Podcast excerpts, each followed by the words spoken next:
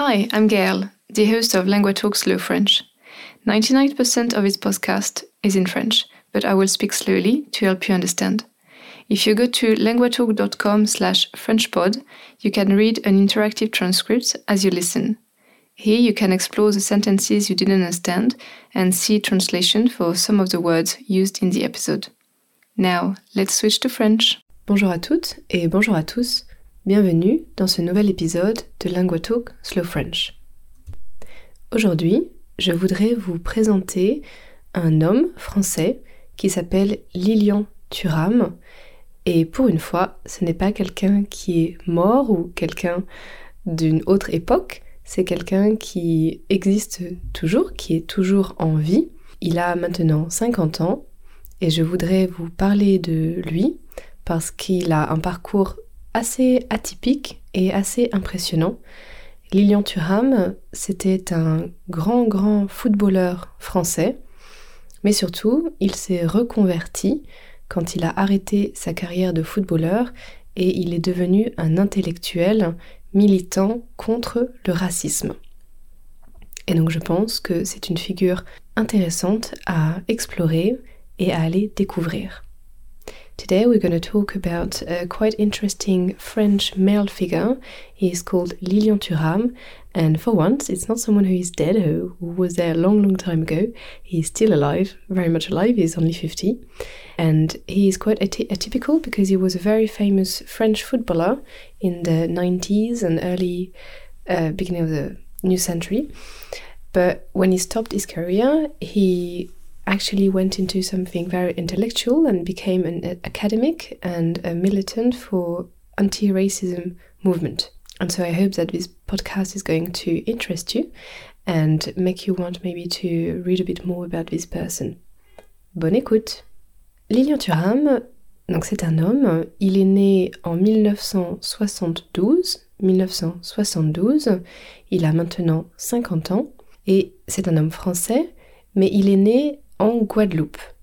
La Guadeloupe, c'est une île qui est dans les Caraïbes, donc à côté de Porto Rico par exemple, ou pas loin de Haïti, donc dans les Caraïbes, mais c'est un territoire français. Un jour, je ferai un épisode spécial sur ces territoires en particulier, mais pour faire une explication simple et rapide maintenant, donc la Guadeloupe, c'est très très loin de la France, qui est en Europe, bien sûr, c'est dans, la, dans les Caraïbes, mais c'est un territoire qui est français, avec les mêmes lois, les mêmes règles et le même gouvernement qu'en France, en Europe.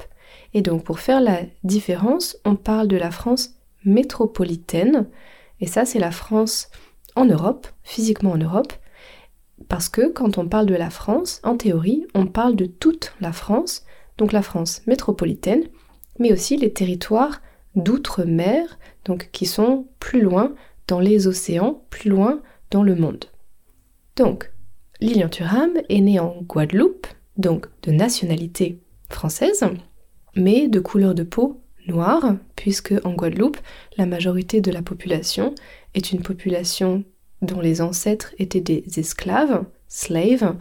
So their were slaves brought back from Africa. Et donc la majorité de la population en Guadeloupe est noire. Il a quatre frères et sœurs et il a passé son enfance de manière assez tranquille en Guadeloupe.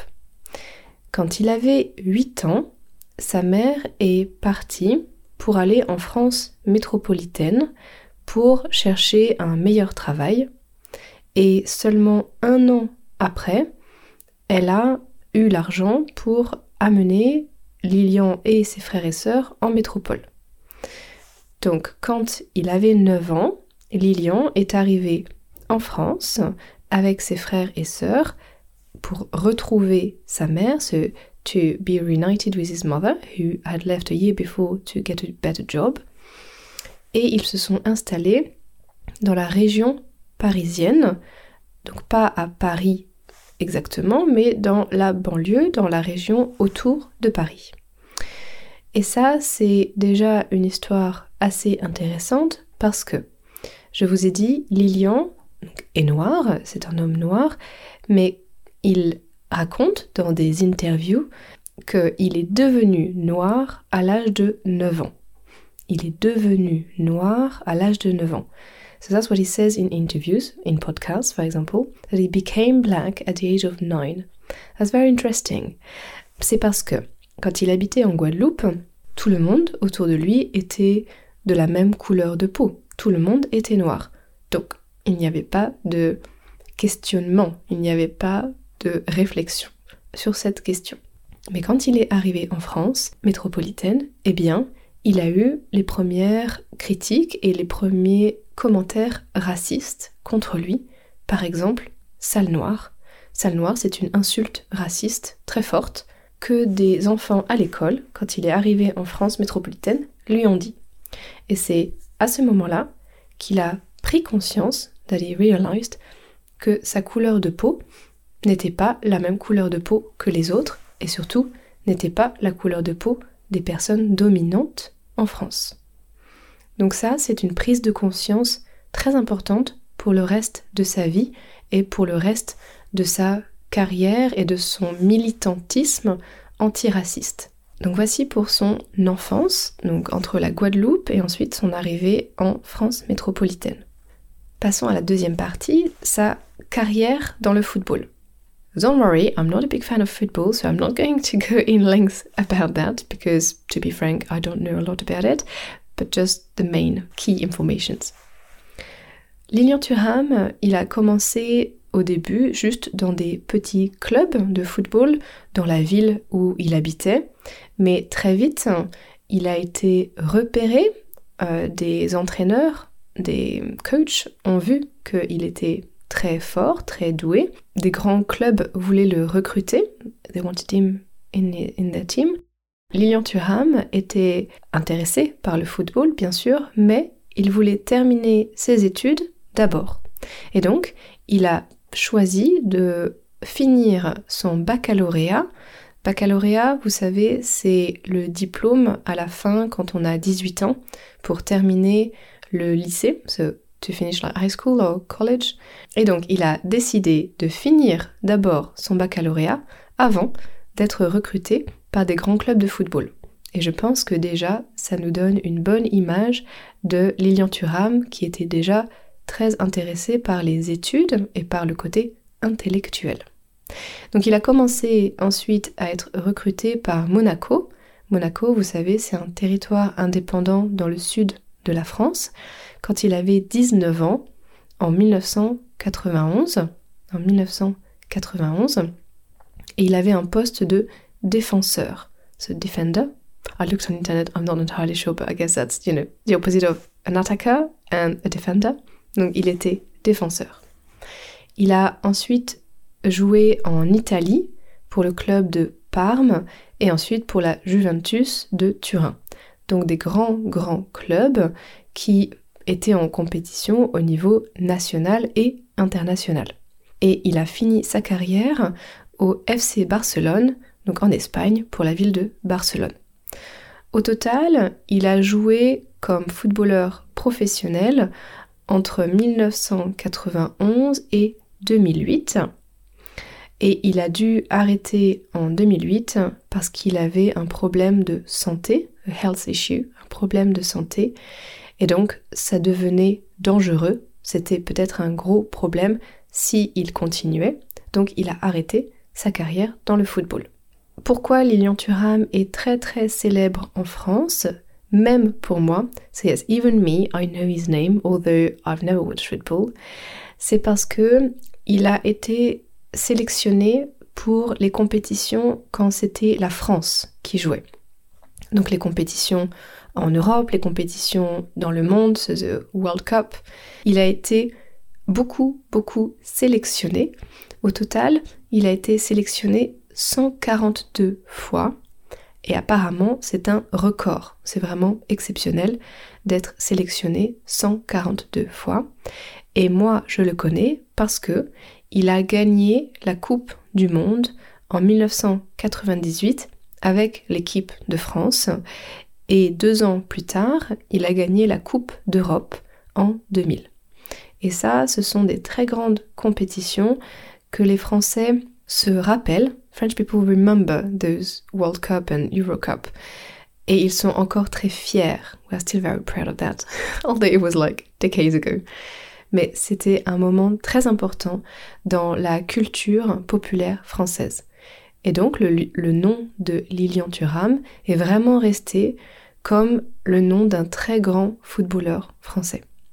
Passons maintenant à la partie qui m'intéresse le plus, c'est sa nouvelle carrière, qui n'est plus une carrière sportive, mais une carrière militante. Quand il a arrêté de faire du football professionnel en 2008, il a fondé une fondation qui s'appelle la Fondation Lilian Thuram Éducation contre le racisme. Le nom est un peu long, mais il explique tout. Éducation contre le racisme. Le but principal de cette fondation, de cette euh, charity, c'est d'éduquer, de travailler contre le racisme. Je vous ai parlé de cette anecdote quand il est arrivé en France métropolitaine et que des enfants de l'école lui ont dit des insultes, comme sale noire, c'est quelque chose qui a vraiment été fondateur, qui a été extrêmement important pour Lilian Thuram dans sa construction, dans sa manière de penser et de penser les questions raciales. C'est quoi être blanc? C'est quoi être noir? Et pourquoi être noir c'est moins bien? Pourquoi être noir il y a des insultes?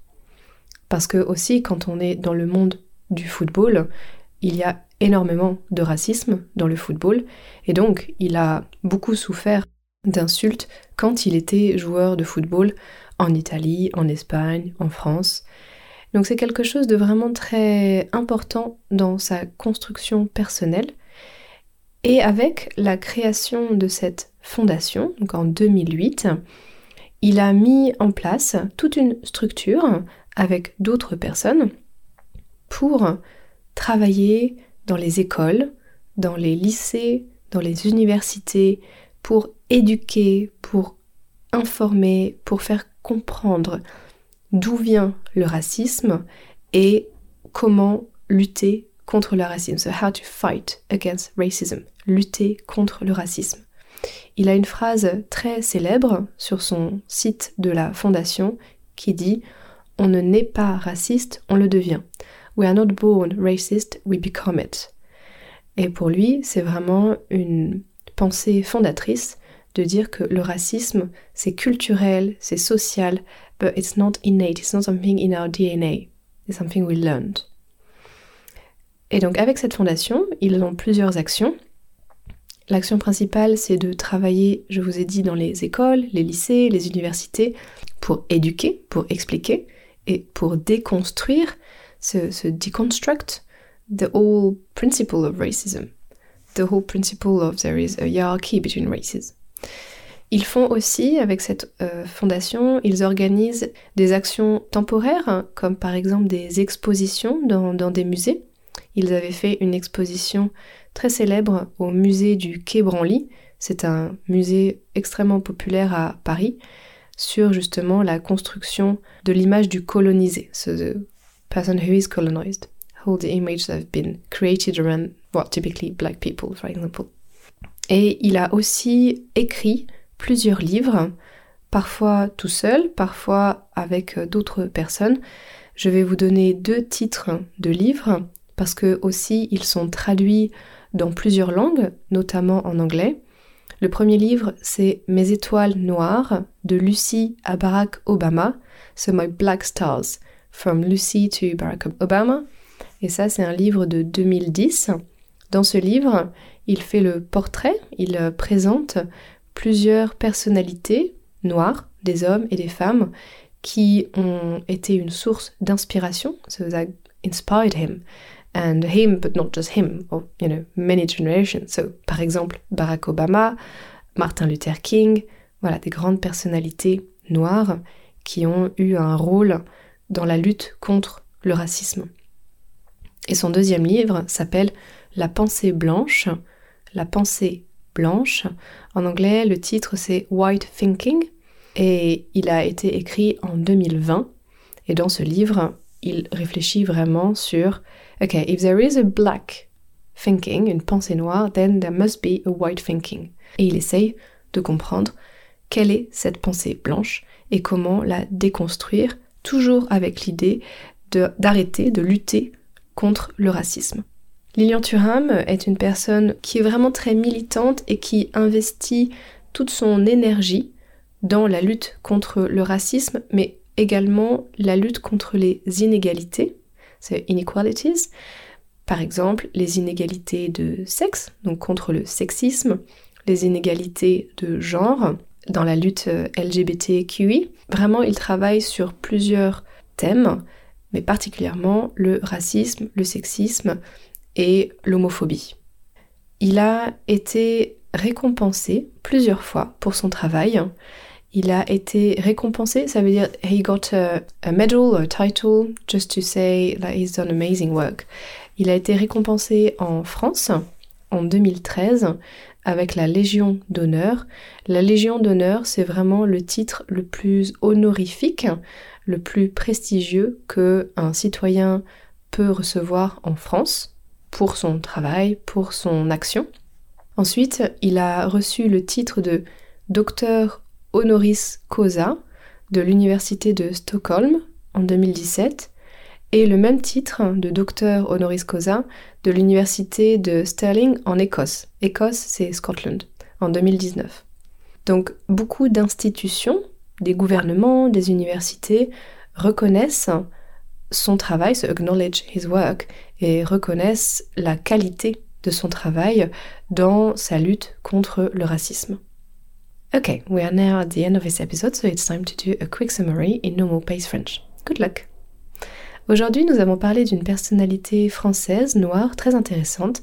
C'est un homme, il s'appelle Lilian Thuram, et il est né en Guadeloupe, qui est un territoire français, mais qui se situe dans les Caraïbes. Et il est arrivé en métropole à l'âge de 9 ans, en 1982.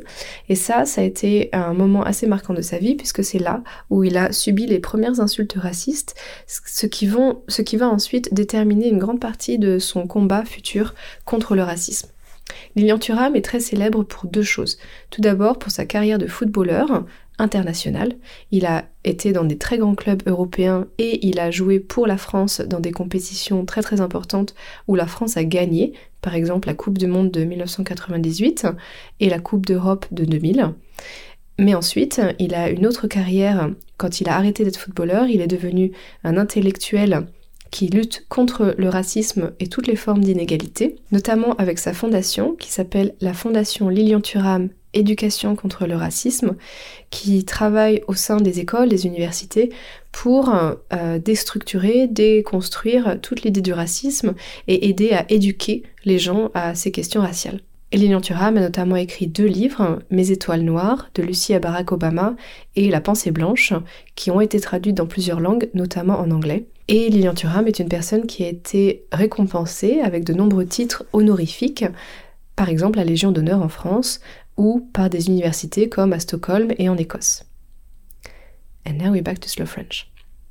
J'espère que cette personne, cette personnalité vous a inspiré, vous a donné envie de regarder peut-être un peu son travail, peut-être de lire ses livres. Moi, je l'ai redécouvert l'année dernière quand j'ai écouté un podcast où il a présenté, il a parlé de son livre La pensée blanche et je pensais qu'il était vraiment très intéressant et fascinant et surtout il nous montre une image différente des sportifs. On imagine souvent les sportifs surtout les footballeurs, comme des gens qui ne sont pas très intelligents, pas très intellectuels, eh bien Lilian Thuram vraiment était incroyable sur un terrain de football et il est incroyable maintenant dans sa pensée intellectuelle et son combat contre le racisme. Donc vraiment, je vous encourage à aller regarder un peu ce qu'il fait. Merci de m'avoir écouté, je vous souhaite une très bonne journée et je vous dis à la semaine prochaine. Salut Thanks for listening to this episode. It was produced by LanguaTalk, a platform where I and many other tutors offer personalized one-on-one online lessons. If you're interested in learning to speak French with a native tutor, check out languatalk.com to meet a tutor for a 30 minute trial session. You can also re-listen to this episode whilst reading an interactive transcript at languatalk.com slash frenchpod. Try noting down some vocab as well as working on your pronunciation by copying what I say. If you liked this episode, please consider subscribing, sharing the podcast with a friend, or leaving a rating in your podcast app. This will help us grow, which in turn will allow us to produce more episodes. Merci et à la prochaine!